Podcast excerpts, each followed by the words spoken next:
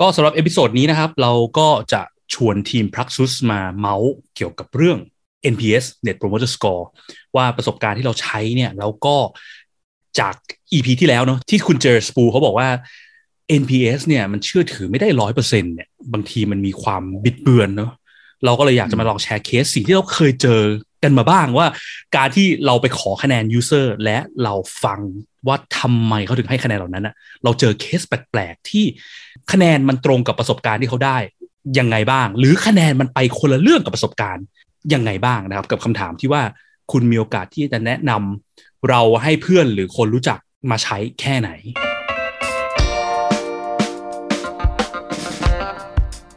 ยินดีต้อนรับเข้าสู่ผักสดพอดแคสต์ รายการที่จะพูดถึงการพัฒนาโปรดักต์ให้ดีที่สุดสำหรับลูกค้าของคุณ เพื่อธุรกิจที่ยั่งยืนกว่าด้วยกระบวนการ user experience design และ research กับผม พิษพิจารณาลัตนาที่คุณ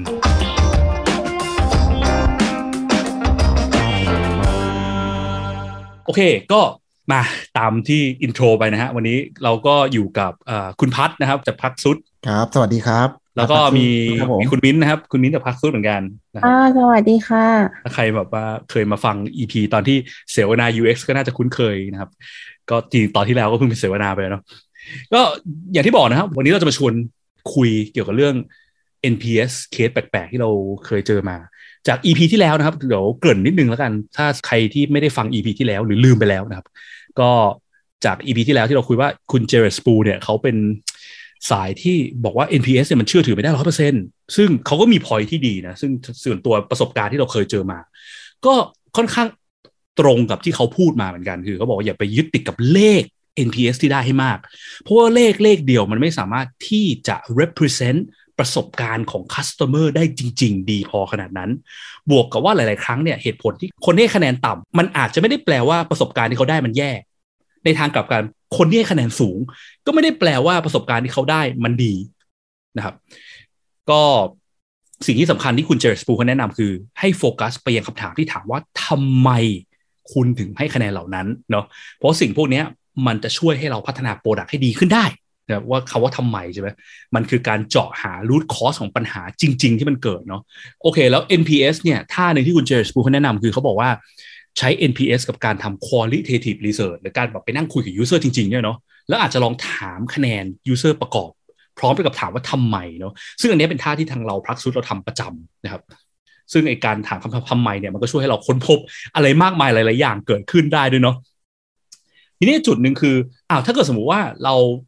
ทำ research กับ user อะเราก็ถามกับ user อยู่แล้วนี่ว่าทำไมอย่างนั้นทำไมอย่างนี้ แล้วการไปถาม user ว่าจะให้คะแนน NPS เท่าไหร่เนี่ยมันช่วยอะไรบ้าง หลักๆ เนี่ยมันก็จะช่วยให้เราเหมือนกับว่าช่วย user เนี่ย สามารถที่จะ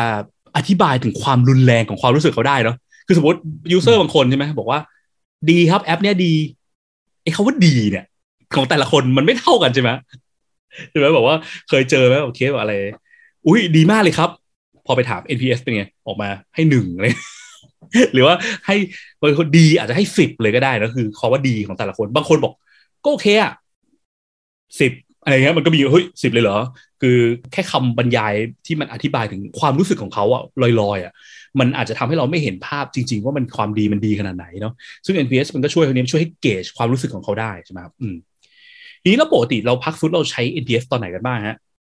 เอ่อก็อันนี้ผมขอเล่าให้ฟังแล้วกันนะครับอืมคุณพีทคือปกติอะครับเราจะใช้ NPS หลังจากที่เราทำตัว usability test แล้วอืมคือเราก็จะถาม เราก็ถามหลาย ๆ องค์ประกอบหลาย ๆ ส่วนอืมหลาย ๆ คะแนนคือ usability นะครับ test ก็เล่าอันหนึ่งเล่าให้ฟังนิดนึงก่อนดีกว่านะว่า usability test คือยังไงได้คือประมาณว่าสมมติว่าอะลูกค้าเราเขาเพิ่งดีไซน์เวอร์ชันใหม่ของแอปเขามาอย่างงี้ใช่ไหมแล้วทีเนี้ยเราอยากรู้ว่าไอ้แอปตัวเนี้ยมัน work ไม่ work ใช่ไหมคือคอหัวใจหลักของการทำ usability test อะมันคือการที่แบบว่าเอาไปให้ user ลองใช้งานจริงๆใช่ไหมดูประสบการณ์จริง user สมมติเป็นแอปธนาคารก็อะโอนเงินได้จริงหรือเปล่าและเนี่ยถึงโอนได้จริงเนี่ย ง่ายยากขนาดไหน หรือว่าโอ้โห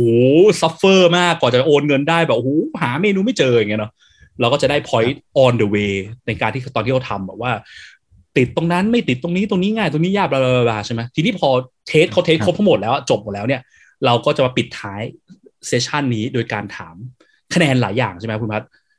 ใช่ครับ มีคะแนนหลากหลายส่วนและหนึ่งในนั้นก็คือเป็นตัว NPS เนี่ยแหละครับ คุณพีทก็ถามเพราะว่าแต่เราคุณมีโอกาสที่จะแนะนำอืมอะไอแอปตัวนี้ที่คุณเพิ่งลองใช้เลยนะ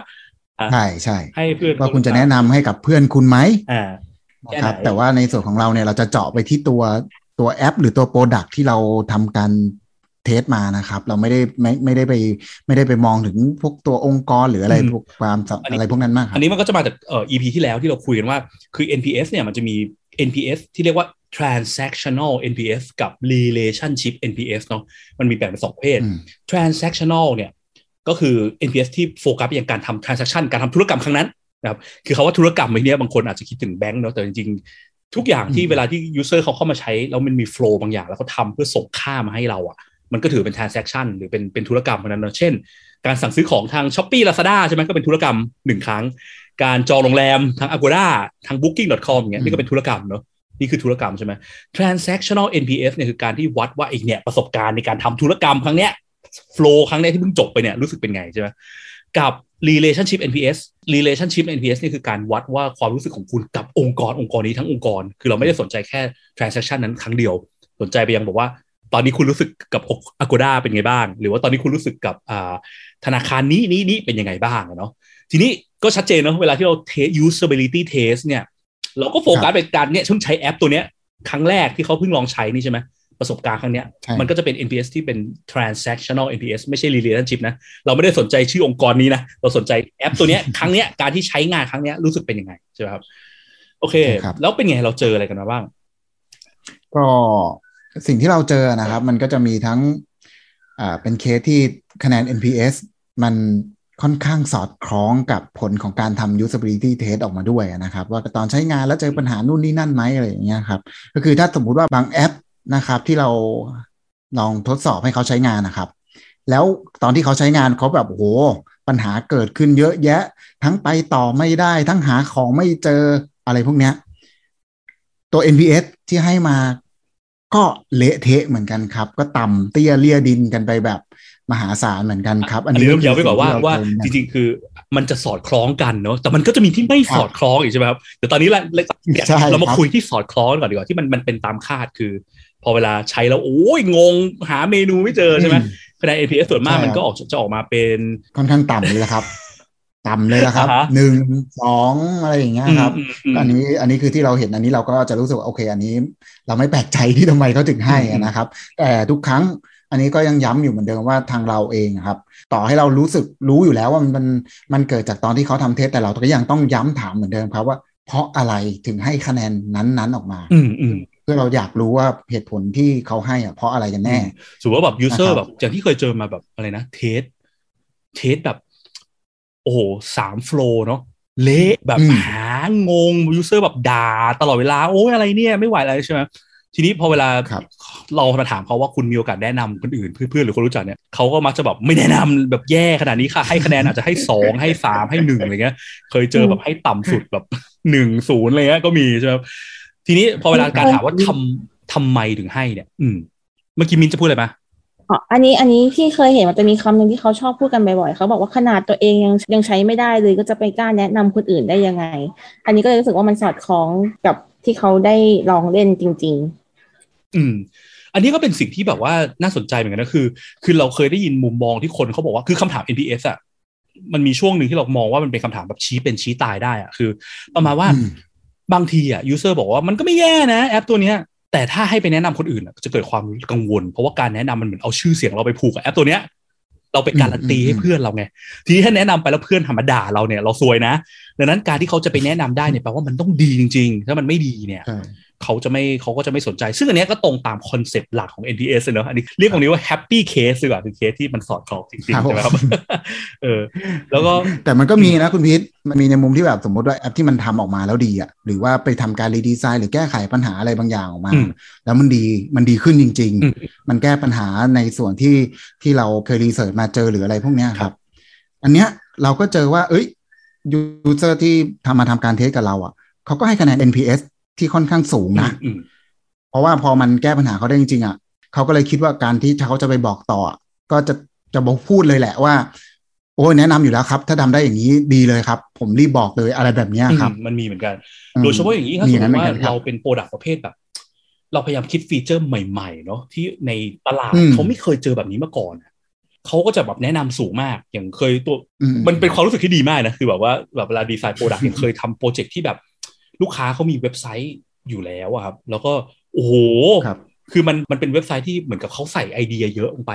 แล้วมันใช้ยากมาก คือลูกค้าเขาเป็นแบอืบมมันเป็นแบบเว็บไซต์ขายของที่มันแบบ specialize ในด้านใดด้านหนึ่งอะแล้วศัพท์แบบโอ้โหทางการมาแบบ อะไรไม่รู้ keyword แบบโหลูกค้าก็บอกใครๆก็รู้ เดี๋ยวเดี๋ยวเดี๋ยวผมแบบนั่งตะลึงอะไรเงี้ยเพราะว่าปกติคือลูกค้าเขาไม่เคยขายของทางออนไลน์มาก่อนไงเขาเป็นออฟไลน์ แล้วเขาอยากจะ turn เป็นเป็นช็อปออนไลน์ ทีเนี้ยไอ้ออฟไลน์เขาอะเวลาขาลูกค้ามาซื้อของคือมาที่ร้าน แล้วมันก็มีพนักงานไปสอนไง แล้วเวลาคนเจอคำเนี้ย CKD อย่างเงี้ย ลูกค้าก็ถามพนักงานได้ใช่ไหมมันคืออะไรนะพี่พนักงานทำหน้าที่แปลคำพวกนี้ให้ แต่พอในเว็บไซต์อะจะมาเขียน CKD CBA อะไรเงี้ย คนก็แบบ แล้วไม่มีอธิบายเนี่ย แน่นอนคนแบบอืมไม่สามารถไปต่อพูดคืออะไรวะอย่างนี้มันตายนี่วะคนก็แบบปวดหัวระเบิดเนาะอันนี้อันไหนดีกว่ากันกันแน่อะไรเงี้ยตอนแรก NBS ต่ำแบบสองสามอะไรเงี้ยแล้วพอเรารู้พอยต์เนี้ยแล้วเราโหใช้เวลา spend time กันในการแก้ปัญหาเนี้ยจะแปลงคำคำนี้ให้มันเข้าใจได้ง่ายได้ไง แต่ก็ยังไม่ผิดหลักการนะเพราะบางทีผิดมากไปโดนโดน regulation มาเล่นใช่ไหมคุณพูดแบบนี้ไม่ได้อะไรเงี้ยเราก็ต้องนั่งหาวิธี work ให้มันอยู่ตรงกลางให้ได้ว่า เนี่ยยังไม่ผิด regulation นะ ไม่โดนไม่โดนคนที่เขาควบคุมเนี่ยมา มามาซัดเรา แต่ก็ยังทำให้คนรู้เรื่องได้ โอ้โห พอไปเพจอีกทีคนให้เก้าให้สิบบอกดี โอ้โห ถ้าตอนนั้นอะที่ซื้อโปรดักชิ้นเนี้ยมีเว็บไซต์นี้อยู่นะ โอ้โห มันชีวิตเขาจะดีขึ้นเยอะอะไรเงี้ยแล้วมันเป็นความรู้สึกที่มันดีมากเนาะแล้วเขาบอกแนะนำแน่นอนอะไรเงี้ยอืมครับซึ่งมันก็เป็น indication ที่ดี ถ้ามันเป็นเคสที่มัน happy นะอย่างที่บอกเดี๋ยวจะมีเคสที่ไม่ happy นะครับใช่ใช่เออแล้วมันมันมันแล้วอย่างที่บอกมันมันก็สามารถระบุถึง progress ได้ด้วยว่าก่อนหน้ากับหลังอะมันมีความแตกต่างยังไงบ้าง ใช่ไหมแบบว่าตอนแรกได้สองตอนหลังมาให้เก้าโอ้โห นี่มันคือแบบมันเราจะคำนวณค่าเรียกอะไรนะ ใช้เป็น benchmark ในการคำนวณว่าเรามี progress ที่ดีขึ้นมาถูกทางขึ้นได้จริง ๆ นะครับ อืม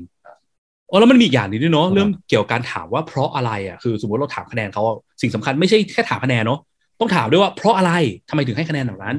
ซึ่งสิ่งที่มันเกิดเนี่ยใช่ใช่คือ เขาจะนึกกลับไปถึงไอ้เมื่อกี้ที่เขา suffer มาทั้งหลายเนี่ยเนาะแล้วเขาก็จะพูดถึง point หลักๆ ที่มันแรงในใจเขามากจริงๆอะที่เขาแบบยึดติดกับมันมากอะเขาก็จะซัดไปอีกรอบ ก็อีกตรงนั้นนะคะหนึ่งสองสามเขาจะทำหน้าที่ prioritize ปัญหาความรุนแรงให้เราอีกทีหนึ่งด้วย สิ่งที่มันปัญหาความรุนแรงคืออะไร มันคือปัญหาที่มันสตั๊กอยู่ในใจเขาเนาะที่เขาบอกโอ้ยทำไมถึงเป็นอย่างงี้อะไรเงี้ย ซึ่งเราก็สามารถเอาตรงเนี้ย เพราะอะไรแล้วเขาด่าตรงนี้แรงๆกลับไปอีกรอบหนึ่งเนี่ย สมมติเราตอนก่อนหน้าตอนที่เขาเทสเนี่ยเขาด่ามาสาสิบห้าปัญหาเงี้ย แต่ตอนที่เราถามเขาว่าเพราะอะไรถึงคุณถึงให้สองเนี่ยเขาเขานึกสามสิบห้าปัญหานะไม่ครบหรอก แต่เขาจะนึกปัญหาที่มันแรงกว่าได้เนาะก็อาจจะมีแค่สามปัญหาอะไรเงี้ยเราก็รู้ว่าสามปัญหานี่คือคริติคอลจริง ควรจะแก้ตรงนี้ก่อนอืมมันก็นี่คือประโยชน์ของการถามว่าทำไม ไม่ใช่แค่มีแค่ตัวเลข อืมทำไม ใช่ครับ โอเคฮะ โอเค แล้วก็เมื่อกี้คือเคสที่ happy เนอะซึ่งมันก็ใช้ได้แหละ จริงๆ เราก็ยังใช้อยู่นะ ไม่ครับว่าเราไม่ใช้คือ NPS ก็มีข้อดี แต่ต้องพึงระลึกไว้ด้วยว่ามันมีข้อเสีย มันมีโอกาสประหลาดหรือไม่สอดคล้องได้ใช่ไหมครับเราเคยเจออะไรกันมาบ้างเกี่ยวกับ NPS ที่มันประหลาดก็ประหลาดประหลาดนะครับ เอาขอเล่าที่เคสที่ที่ที่อืมอืมที่พอนึกออกแล้วกันนะครับคุณวิทย์ก็คือมันจะมีเหมือนเป็นแอปธนาคารเจ้าหนึ่งแล้วกันเราเคยเราเคยทำครับทำ test อะไรประมาณอย่างเงี้ย นะครับ แล้วทีนี้คือแบบพอมาถึงตรงส่วนเนี้ยมาส่วนที่แบบเอ้ยคุณจะแนะนำไอ้ตัวแอปตัวเนี้ย ให้กับเพื่อนคุณไหมอืมนะครับ ซึ่งเขาก็จะแบบจะอ้ำอึ้งเราไปนิดนึง แล้วก็ให้คะแนนออกมาโดยที่เราอืมค่อนข้างผิดคาดเนาะคือคือตอนที่เขาทำเทสเขาก็ทำได้ก็ไม่ค่อนได้มีข้างปัญดีหานะเยครับอะมาก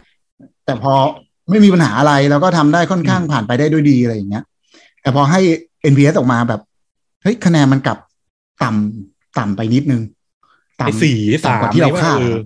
อันนี้แบบตอนใช้ก็เออแบบให้สี่สามอะไรอย่างงี้เลยไม่ได้คุณวิทย์แล้วเราด่านะเขาก็ดูโอเคอะไรเงี้ยเออ เราก็สง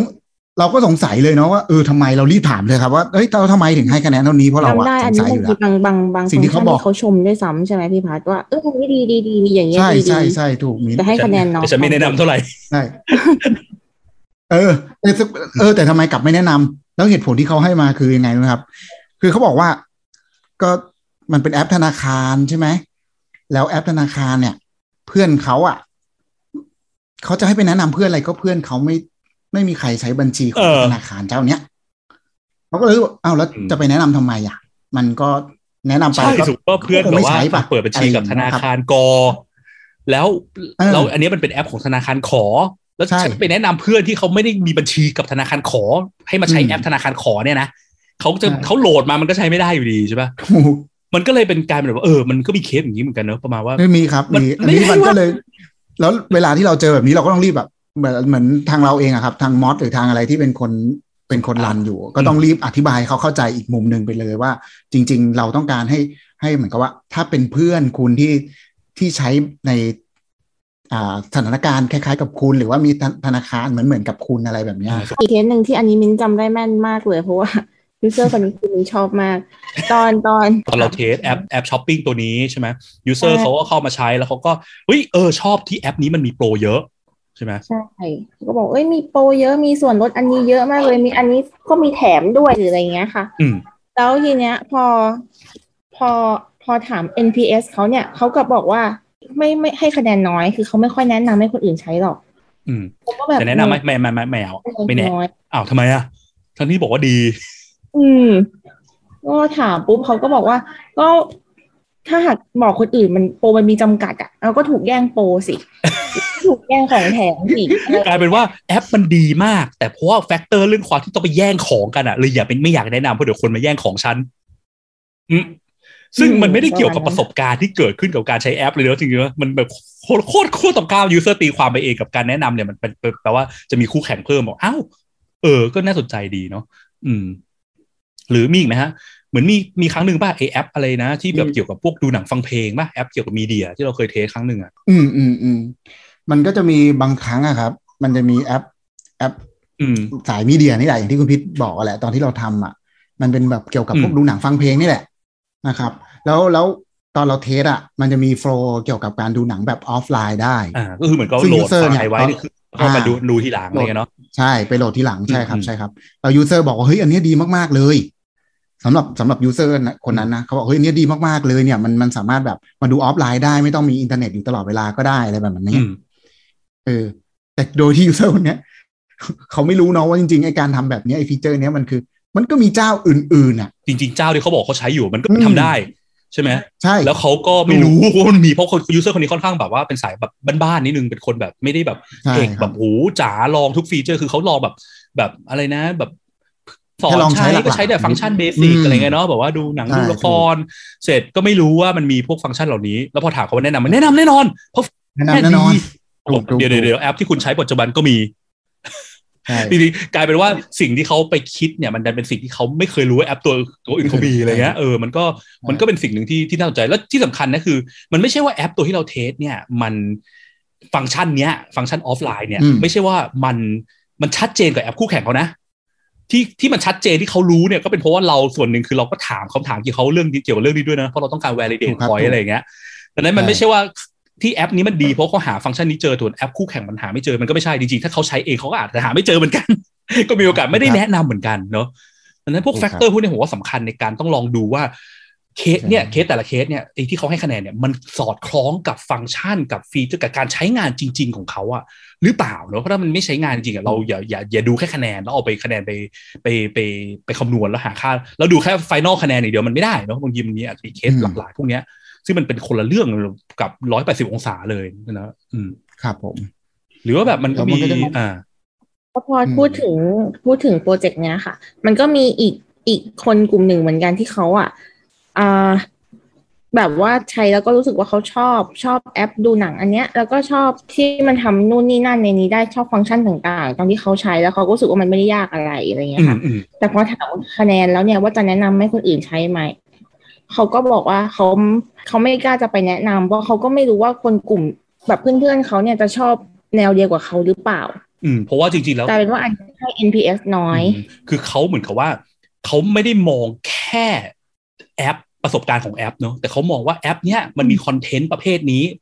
ซึ่งเพื่อนเขาไม่ได้เสพอืม content ประเภทนี้ ดังนั้นจะแนะนำเพื่อนเพื่อนก็ไม่ชอบอยู่ดีอะแต่เขาไม่ได้เราไม่ได้ดูถึงการออกแบบแอป หรือ user experience ของแอปเลย เราพูดถึง content อืมปลายทางเนื้อหาของแอปอะไรเงี้ยเนาะเหมือนนึกถึงแบบสมมติไป test แบบแอป e-book อะไรเงี้ยแล้วสมมติว่าน้องมิ้นท์มา test แล้วน้องมิ้นท์ชอบอ่านนิยายวายอะไรเงี้ยใช่ปะ แล้วมิ้นท์แล้วมิ้นท์บอกว่าเออแอปนี้ดีจังเลยอะไรเงี้ยเราบอกมิ้นท์ไปแนะนำเพื่อนไปบอกเพื่อนไม่มีใครอ่านนิยายวายค่ะดังนั้นไม่แนะนำให้หนึ่งอะไรใช่ไหมแต่แอปมันดี มันก็ไม่ได้เป็นตัวเลขที่มิ้นท์ให้อะมันไม่ได้สื่อถึงประสบการณ์ของแอปจริง ๆ ขนาดนั้นใช่ค่ะ มันจะอันนี้มันจะคล้าย ๆ กับเคสของของแอปพี่พัดไหมคะพี่พีทอันนี้แอบถามอือฮึอันอันที่มันเป็น ธนาคารนะคะที่เขาไม่ได้มีบัญชีธนาคารนั้น แต่อันนี้เราก็จะรู้สึกว่าเพื่อนเราไม่รู้จะชอบแนวนี้ไหมหรือเพื่อนเราไม่รู้จะมีบัญชีธนาคารนี้ไหมเราก็จะไม่แนะนำจริง จริงเหมือนกันไหมเพราะพี่ว่าเพราะว่าสุดท้ายแล้วถ้าเรามองในในเฟรมแล้วคือ คือหลาย ๆ ครั้งอะคนชอบมองว่า user experience มันหมายถึงคนที่ดีไซน์ flow ดูดีไซน์ตัวแอปพวกนี้เนาะแต่จริงๆอะประสบการณ์ที่มันเกิดกับตัวลูกค้าจริง ๆอะที่เขาจะให้คะแนนอันเนี้ยมันไม่ได้เกี่ยวแค่ flow ไม่ได้เกี่ยวแค่ตัวแอปใช่ไหมอืมมันอาจจะมีอย่างอื่นสอดคล้องเช่นบัญชีธนาคารที่ต้องมาทำงานกับแอปตัวนี้ content ที่แอปตัวนี้ช่วยเขาพาเขาไปเสพอะไรเงี้ยเนาะมันก็เป็น factor ที่มันส่งผลคือตัว user เขาอะเขาเสพทุกอย่างประกอบกันทั้งตัวแอป ทั้งตัว content แต่ว่าทีเนี้ยอืมพอบางทีอะเราต้องถ้าเราต้องการให้คะแนนเนี้ยมันสื่อถึงแค่ตัวประสบการณ์ของแอปอย่างเดียวอะ user เขาแยกไม่ออกหรอกว่า content ปลายทางอะมันไม่เกี่ยวอืมใช่ไหมซึ่งซึ่งอันเนี้ยขนาดเป็นเป็นการที่เราถาม NPS ที่เรานั่งอยู่ข้างๆเขาเนอะแล้วเราก็ถามเขาเลยเนอะโอเค ถึงแม้ว่าเป็นช่วงโควิดไม่ได้นั่งข้างๆ แต่ว่า ก็นั่งสอบถามกันต่อหน้าเนาะไม่ใช่การแบบส่ง questionnaire ไปให้คนตอบเนอะโอ้แล้วลองอืมจินตนาการว่าเวลาที่เราส่ง questionnaire ไปให้คนตอบแล้วคนตอบคะแนนมาเนี่ย จะมีสักกี่เปอร์เซ็นต์ที่มันไม่ได้เกี่ยวข้องกับ กับประสบการณ์ที่มันเกิดจริงอะนะเอออย่างตอนที่แล้วก็มีพูดไปบอกว่าบางที user แบบเพิ่งทะเลาะกับแฟนมาเงี้ยมีโอกาสอยู่ในโหมดเหวี่ยงอะไรเงี้ยหรือเจอเรื่องอะไรที่มันแบบแปลกๆอะไรเงี้ยเช่น หรือว่าสมมติเราเป็นแอปจองโรงแรมอย่างเงี้ย แล้วแบบไปเจอโรงแรมที่ดันแบบ พูดพูดแชทกลับมาไม่ดีนิดนึงเงี้ยเขาก็เลยมาด่าฟาดฟาดใส่แอปเราว่าแอปเราให้หนึ่งไปซะคะแนนห่วยมาก ทั้งที่จริงๆแล้วมันไม่ได้เกี่ยวกับแอปเราเราไม่ได้ดีไซน์แย่แต่โรงแรมนั้นดันดันมี call center ที่บังเอิญว่า call center ก็เหวี่ยงใส่ลูกลูกค้ามานะเวลานั้นอะไรเงี้ยเนาะ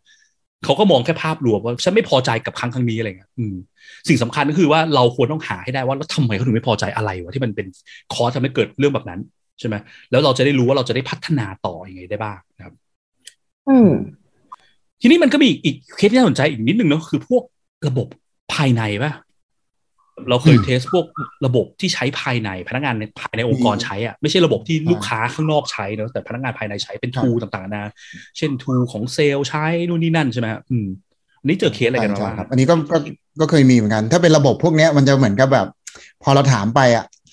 user ก็จะตลกตลกนิดนึงเนาะจะให้คะแนนแบบก็ต้องแนะนำอยู่แล้วสิคะแนนแนะนำก็จะมาโด่งก่อนเลย ก็ต้องแนะนำอยู่แล้วสิเพราะไอ้แอปพวกเนี้ยยังไง เพื่อนมันก็ต้องใช้ เพราะมันเป็นระบบภายในอย่างที่คุณพิษบอกอ่าอ่าพอเป็นแอปภายในก็คือ คนที่ทำงานมันก็ต้องใช้แอปตัวนี้อยู่แล้วไงคุณพิษนึกออกไหมเขาก็เลยมองว่าคำว่าแนะนำอะก็คือก็ต้องบอกต้องบอกอยู่แล้วเพราะยังไงคนที่นั่งทำงานด้วยกันก็ต้องใช้อย่างเงี้ยโดยเฉพาะโดยเขาแบบไปถามคนที่แบบเออเป็นรุ่นพี่ซีเนียร์ในทีมอะจะแนะนำไหมอืมอ้าวก็ต้องแนะนำดิถ้าไม่แนะนำแล้วน้องมันจะไปทำงานได้ไง ใช่ คือเหมือนอย่างที่คุณพิษบอกแหละเขา เขาเขาอาจจะตีความความหมายนั้นผิดไป หรือเขาไม่ได้ไม่ได้มองลงไปตรงที่ตอนที่เขาใช้งานมาทั้งนั้นที่ตอนใช้งานก็มีปัญหามาตลอดทางอย่างอืเงี้ยมแต่พอมาถามว่าแนะนำไหมพอมันเป็นแอปที่มันสำคัญในองค์กรอะสำคัญกับการทำทำงานงานของคน ใช่เขาก็จะมองทันทีว่าต้องแนะนำอยู่แล้วอะไรอย่างเงี้ยครับอันนี้ก็เป็นสิ่งสำคัญที่เราต้องคอยสังเกตด้วยเออแบบนึกถึงก็ว่าถ้าง่ายๆนะแล้วก็ต้องถามเขแบบบางองค์กรใช้อีเมลใช้ใช้ Outlook Outlook ในการเช็คเมลเนี่ยคุณจะแนะนำ Outlook ให้ทีมคุณไหม ก็ต้องแนะนำสิไม่งั้นมันจะเช็คเมลได้ยังไงอะไรใช่ไหมมันก็จะครับผมซึ่งอันเนี้ยมันก็อันเนี้ยจริงๆก็เพิ่งได้ได้ยินพอยนี้จากน้องเอ่ออีกคนหนึ่งที่ที่รู้จักที่ไปคุยเรื่องนี้มาเหมือนกันเขาก็พูดเป็นเป็นเป็นเสียงเดียวกันด้วยว่า เขาเคยเจอเคสนี้กับลูกค้าเหมือนกันที่ที่มีพนักงานภายในก็พูดแบบเดียวกันเนี่ยแหละแต่ประสบการณ์แย่มากเลยนะ แต่ยังไงก็ต้องแนะนำถึงว่าประสบการณ์มันจะเลวร้ายแบบสุดขีดนั่งด่าทุกวันยังไงก็ต้องแนะนำเพราะถ้ามันไม่แนะนำแล้วมันทำงานไม่ได้อะใช่ไหมอืมมันถูกบังคับให้ต้องใช้ใช่ไหมอืคุณมพิษอืมอืม ใช่ไหมอืมแล้วในทางกลับกันเนี่ยมันมีอันนี้เหมือนกันเนาะมันมีอีกเป็นแอปพวกเกี่ยวกับ HR ป่ะภายภายใช้ภายในอะไรเงี้ยอันนี้เราก็เคยทำอีกอันหนึ่งจำได้ไหมที่บอกว่าจเออแนวแนวเดียวกันที่มันก็เป็นแอปภายในเหมือนเหมือนกันถูกบังคับ ถูกบังคับเพราะว่ามีแค่แค่ทางเดียวที่เขาจะต้องที่เขาจะทำได้อะไรประมาณใช่นี้แบบว่าพวกระบบ HR เนี่ยมันก็จะทำอะไรบ้างพวก เอ่ออะไรนะลาพักร้อน เบิกเงินอะไรพวกนี้เนาะขอ statement ธนาคารเนี้ยคือลองไป test มาแล้วก็แบบ แบบเจอ user ที่เหมือนกับว่าเขาระบบปัจจุบันเขาแย่มาก คือแบบมันเป็นออฟไลน์เงี้ย ต้องแบบ โอ้โห เดินไปหาแผนก HR ตลอดเวลาแล้วมันเหนื่อยไง พอมีแอปแบบนี้โผล่ขึ้นมา ซึ่งมันก็ฟีเจอร์มันดี มันก็แก้ปัญหาให้เขาหลายอย่างเขาบอกก็ตื่นเต้น ว่า โอ้โห ดีจังเลย อะไรเงี้ย แต่ทีนี้พอเราถามเขาว่าเราจะแนะนำให้เพื่อนหรือคนรู้จักไหมเขาก็ถามว่า แนะนำเราได้อะไรอะ เพราะว่าแนะนำไปเพื่อนมันก็ไม่มีใช้ไม่ใช่เหรอ เพราะระบบพวกเนี้ยที่บริษัทเขาต้องเป็นคนซื้อเข้ามาติดตั้ง เขาไปแนะนำเพื่อนที่ที่ทีมเก่า มันแล้วเพื่อนจะไปใช้ที่ไหนเพราะว่าองค์กรของเออที่ทำงานเขาเขาก็ไม่ได้ซื้อไปใช้อยู่ดีอะไรเงี้ย มันก็เลยกลายเป็นว่าอ้าวเขาก็เลยไม่แนะนำมันก็บอกว่ามันก็ขึ้นอยู่กับผู้บริหารองค์กรปะครับ ว่าถ้าเขาไม่ซื้อผมก็ทำอะไรไม่ได้หรือเปล่าครับ มันก็มีโอกาสตีไม่ควาได้มเกี่ยวกับการที่ผมแนะนำใช่ไหมการที่เขาไม่แนะนำใช่ไม่ได้แปลว่าแอปที่เราดีไซน์มาแย่ แต่มันเบอร์มันเป็นว่าเหตุผลอื่นเนอะมันส่งผลทำให้เขาไม่แนะนำก็เป็นไปได้เหมือนกัน มันมีนิดนึงตรงนี้อันเนี้ยอืมที่ผมแบบเจอบ่อยๆ มาก ๆเลยอะครับ เราทำ test ในในมุมที่แบบ ยิ่งเป็นคนเราจะ test กับแบบคนไทยด้วยเนาะอืมแล้วที่จะไปเจอแบบคนที่เป็นคนแบบขี้เกรงใจอะคุณวิทย์คือแบบ look เขาจะเป็นคนเหมือนกับแบบ ด้วยความเป็นคน nice nice ขี้เกรงใจอะไรอย่างเงี้ยครับอืมบางครั้งอะครับ ตอนที่เขาทำ test อะเขาก็เจอปัญหาตลอดเขาทำไม่ได้เลยเนาะด้วยความที่แบบอะมันมันมันมีปัญหาเขาอาจจะไม่เข้าใจตัวแอปที่เราดีไซน์มาหรืออะไรก็แล้วแต่อืม ให้คะแนนแย่มาตลอดทางเลยนะครับคะแนนด้านอื่นที่เราขอเขาเขาก็ให้แย่ใช่ แต่พอบอกว่าด้วยแต่พอเราถามปุ๊บอ้าวคุณจะแนะนำให้เพื่อนคุณใช้ไหมคะแนนนี่โด่งมาเลยครับ ให้มาเจ็ดให้มาแปดอย่างเงี้ย แนะนำค่ะ แนะนำเลย มันอ่า เราก็ทำเราก็สงสัยว่าทำไมถึงแนะนำอ๋อมันมันมันมันก็ดีอะค่ะ มันก็ดีก็คงแนะนำเขาตั้งใจทำมาแล้วอะค่ะเขาเราก็คงต้องแนะนำให้เขา อ่าอะไรประมาณแบบเนี้ยเราเจอบ่อยนะ อันนี้อันนี้ที่ยกมาคืออ่าอ่าเราสังเกตว่าเราจะเจอพวกเนี้ยบ่อย เพราะด้วยความอันนี้อันนี้เราก็วิเคราะห์ต่อไปนะครับ ว่าแบบ เออมันอาจจะเป็นเพราะว่า ด้วยความคนไทยเนาะอันนี้คนไทยนึกแบบขี้เกรงใจนิดนึงแล้วก็แบบ ไม่กล้าจะต่อว่าตรงๆอืมอืมอะไรประมาณอย่างเงี้ยครับ เขาก็จะรู้สึกเหมือนว่า เออ ก็ให้คะแนนเขานิดนึง เดี๋ยวเขา ไม่ทำให้เราใช้หรือเปล่าหรือกลัวคนทำงานจะเสียใจไหมอะไรประมาณอย่างเงี้ยครับอันนี้ก็เป็น point เราก็จะเจอแบบนี้พอสมควรที่น่าสนใจเหมือนกันโดยเฉพาะอย่างนี้เวลาแบบอันนี้เกี่ยวกับการ test ไม่เกี่ยวกับ NPS คือแบบเวลาเราไป test เนี่ยอืมเราต้องพยายามบอกเขาเสมอว่า เราไม่ได้เป็นคนสร้างแอปตัวนี้นะ อยากด่าอะไรด่ามาได้ไม่ต้องเกรงใจผมนะพี่ เราไม่ใช่คนทำเพราะว่าบางทีอะคนจะรู้สึกแบบอุ้ยเขาอุตส่าห์ทำมาอย่างนี้คุณธรรมะพูดเนอะอืมแล้วมันจะทำให้ใช่ point ครับจริง ๆ ของเราอะมันไม่ได้ประสบความสำเร็จในการ test เพราะว่าความ test เราต้องการ honest opinion เนอะ ความความรู้สึกความคิดเห็นจริง ๆ ที่มันเกิดขึ้นอะว่ามันดีหรือมันไม่ดีเนาะอย่ามาเกรงใจผม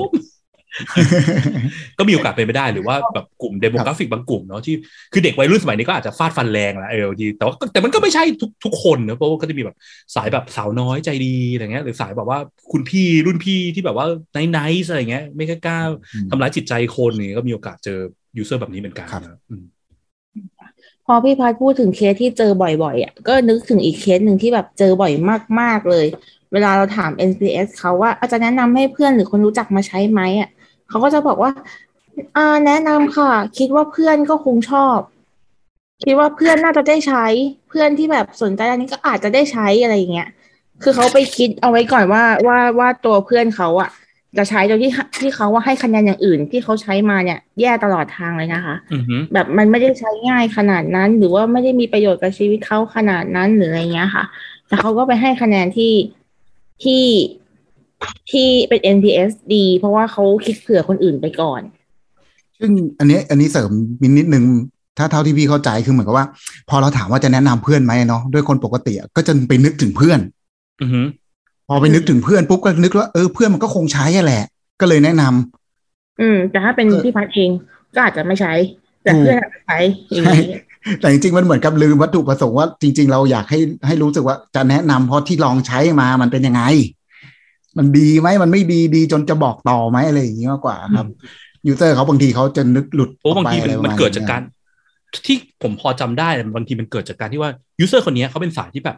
ไม่ใช่พวกแบบ advanced tech จ๋าที่สุดในกลุ่มเพื่อนเขาอะเขาจะเป็นสายแบบเพื่อนเขาชอบแนะนำนั่นนี่มาให้เขาเพื่อนเขาเก่งอะอะไรเงี้ยเราเป็นคนไม่ค่อยเก่งในเรื่องเทคมากอะไรเงี้ย แบบไม่ใช่พวกแบบเป็นสายแบบอ่านบทความนั่งดูอะไรนะ Facebook ออกฟีเจอร์อะไรใหม่นั่งดู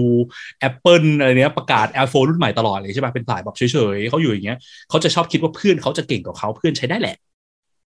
ใช่ไหมอืมใช่ใช่อืมก็เลยโยนว่าเดี๋ยวเพื่อนเดี๋ยวแนะนำไปก่อนเดี๋ยวเพื่อนดีอะไรเงี้ยซึ่งจริงๆมันบางทีต้องไป find out ถามเขาเพิ่มเติมว่าทำไมถึงแนะนำตัวมันเป็นเพราะอะไร เพราะว่าบางทีเขาอาจจะบอกว่าคิดคิดว่าเพื่อนน่าใช้ได้แหละแต่ตัวฉันเนี่ยไม่ไม่ไหวเลยนะ ก็เป็นไปได้อืมหรือบางทีมันอาจจะบอกว่า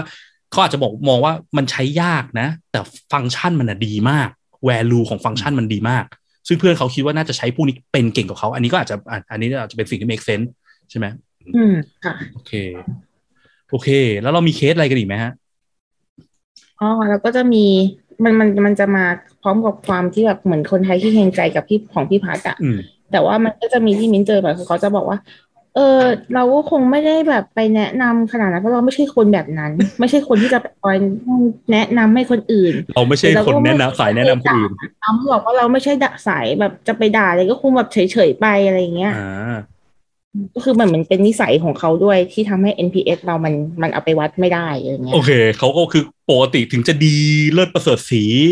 เอ่อสตาร์ทอัพ change โลกยังไงเขาใช้เปิดแอปเนี่ยใช้ทุกวันเลยโอ้โหชีวิตเขาดีขึ้นเขาก็ไม่แนะนำเพราะเขาไม่ใช่คนสายชอบไปแนะนำของให้คนอื่น อืมก็ไม่ได้ใช่เกี่ยวกับโปรดักต์เราเลยเนาะเป็นเกี่ยวกับตัวเขาอะไรกันนะอืมโอเคนะครับ ก็ประมาณนี้เนาะคร่าวๆของเคสแบบแปลกๆที่เราเคยเจอเกี่ยวกับ NPS ใช่ไหมครับ ดังนั้นสิ่งที่มันควรจะทำที่ที่เราเรียนรู้ตรงนี้ก็คือว่าแบบคำถามว่าทำไมอะสำคัญมาก และบางทีเราอาจจะต้องใช้ human touch เนอะทีมเราอะวิเคราะห์ result ตรงนี้กันนิดนึงเพราะว่าบางอย่างถ้าคะแนนมันมันแปลกเนี้ยมันไปขั้วตรงข้ามอะมันไม่ควรที่จะเอาคะแนนตรงเนี้ยไปเป็นตัวในการ benchmark ประสบการณ์ที่เขาเกิดจริง ๆ ได้เนาะเพราะว่าเพราะว่าอย่างที่ตอนแรกบอกที่พวกเคสที่มัน happy flow ที่มันสอดคล้องกันอะเช่นของที่ดีให้คะแนนดี เพราะว่ามันดีเขาประสบการณ์ที่ได้มันดีมันใช้ง่ายอะไรเงี้ยอันนี้ make sense แต่ถ้าเกิดทุกอย่างมันดีหมดแต่ให้คะแนนน้อยเพราะเหตุผลอื่นที่เกี่ยวกับตัวเขาเกี่ยวกับคอนเทนต์อะไรเงี้ย บางทีมันก็ต้องระวังเนอะการ remark ประกอบไว้ด้วยว่าทำไมคะแนนมันถึงเป็นอย่างนั้นถ้าเราจะใช้คะแนนนั้นอะบางทีต้อง remark ประกอบว่าเหตุผลที่ user ได้มามันคืออะไรนะครับ ตรงนี้สำคัญ แล้วก็สุดท้าย NPS มันไม่ควรเป็น tool เพื่อใช้ในการรู้สึกว่า อุ้ยคนส่วนมากให้เรา 8 ให้เรา9ในนั้นเราดีแล้วแอปเราดีสุดแล้วไม่ต้องพัฒนาต่อไม่ใช่ สิ่งสำคัญที่สุดของการทำ product design ทำ user experience design คือการ มองหาว่าปัญหาที่มันยังคงอยู่มันมีอะไรลงดีเทลเนาะทำ qualitative ไปฟัง user จริง ๆ แล้วจับ point เหล่านี้มาให้ได้นะครับอย่าอย่าสรุปง่ายๆ แค่ตัวเลข เพราะว่าตัวเลขมันอาจจะบิดเบือนไปคนละทางได้แบบร้อยแปดสิบองศานะครับ โอเค คนอื่นมีอยากฝากอะไรไหมอย่างที่คุณพิทบอกนะครับ ถ้าอย่างถ้าถ้าจากที่เล่ามาไม่ได้เยอะนะครับ จะเห็นว่า NPS เองก็ยังไม่ได้แบบวัดค่าได้อย่างมันเขาไม่สามารถที่จะ stand alone แล้ววัดด้วยตัวเลขตัวเนี้ยตัวเดียวแล้วชี้เป็นชี้ตายเลยอะ่ะ อันเนี้ยยังคิดว่ายังทำไม่ได้ไม่ดีขนาดนั้นอืมนะครับ เพียงแต่ว่าเขาเป็นองค์ประกอบที่มาช่วยเสริมได้ เพื่อให้เราดูว่าระหว่างทางตอนที่เราเทสมา ความที่เขาใช้งานมันเป็นยังไง แล้วตัวเนี้ยมันสอดคล้องกับสิ่งนั้นอยู่หรือเปล่า ยิ่งถ้าสอดคล้องแล้วยิ่งรู้ว่าทำไมมันถึงสอดคล้อง มันยิ่งส่งให้เรารู้ได้มากๆเลยว่า ไอ้ปัญหาหรือสิ่งที่เขาเจอหรือสิ่งที่เขาบอกว่ามันดีอะมันมีอะไรที่แบบกระโดดออกมาเลยอะอืมอันเนี้ยช่วยเราได้เยอะนะครับช่วยให้เราอันเกนี้อันนี้จความรู้สึกเขาได้ที่เขาว่าใช่ว่าดีอะมันดีแค่ไหนได้เนอะถูกครับแต่ต้องระวังความบิดแบบมองไปยูเซอร์เข้าใจผิดคนละทางอะไรอย่างที่พี่กี้พูดมาซึ่งเราได้ประโยชน์สุด ๆ คือตอนที่แบบมันเป็นแอปที่แย่มากๆ แล้วคนแบบ ด่าจัดๆ แล้วสุดท้ายมา NPS เนี่ยจะแบบอยู่ดีๆพ่นออกมาเลยครับว่า ไอ้สิ่งที่แย่คืออะไร ไอเนี่ยอืมใช้แบบเนี้ย ใครจะไปแนะนำบางทีอะเคยเจอเนี่ยนะหาของอันนี้ยังหาไม่เจอเลยบางทีคำแล้วก็จะกล้ารแนะนำได้ไงคำคำเดียวอะ มันอืมแรงมากทำให้เขางงแบบ แล้วเขาพูดไม่หยุดอะคือบอกพอ NPS อะที่ให้สองเนี่ยนะเพราะว่าอีกคำคำนั้นหุ้ยจริงๆแก้ง่ายมากเลยนะใช่เออแล้วแบบแต่แล้วครับเขาแค่บ่นแค่คำคำนั้นอะนิดเดียวตอนแรก แต่เราใครจะไปรู้ว่ามันเป็นสิ่งที่มัน ตราตรึงในใจเขาถึงขั้นแบบว่าทำให้คะแนนมันลดเหลือสองอย่างเงี้ยก็เป็นไปได้นะครับฉะนั้นสิ่งสำคัญคือตรงนี้แหละ ที่ทำให้เราพัฒนา product ให้ดีขึ้นได้ เพราะว่า process ของการทำ UX ไม่มีวันหมดฮะเรา iteration ไปเรื่อยๆพัฒนาให้มันดีขึ้นไปเรื่อยๆเรื่อยๆเรื่อยๆครับ อืมโอเคฮะงั้นก็ EP นี้เท่านี้แล้วกันนะครับ ขอบคุณทุกคนมากที่มาแชร์นะครับ แล้วก็พบกันใหม่ครับ EP หน้าครับ สวัสดีครับสวัสดีครับอีกค่ะ สุดท้ายถ้าคุณชอบ episode นี้นะครับ รบกวนช่วยกดไลค์กดแชร์ episode นี้ด้วยนะครับ แล้วก็ถ้าคุณยังไม่ได้กด Follow อย่าลืมกด Follow หรือ Subscribe ในช่องทางที่คุณฟัง เพื่อที่จะได้ไม่พลาดเมื่อเรามี episode ถัดๆไปออกนะครับ หรือถ้ามีคำถาม มี feedback หรือว่ามีสิ่งที่อยู่ในใจที่อยากจะฟังเกี่ยวกับเรื่องเกี่ยวกับการสร้าง product ด้วยกระบวนการ user experience design research เนี่ยนะครับ ก็สามารถกดที่ลิงก์ในฟอร์มด้านล่างของ episode นี้เพื่อที่จะส่งคอมเมนต์ feedback หรือว่าคำถามหรือไอเดีย episode ถัดไปมาให้เราได้เลยนะครับ แล้วก็พบกันใหม่ใน episode หน้าครับ สวัสดีครับ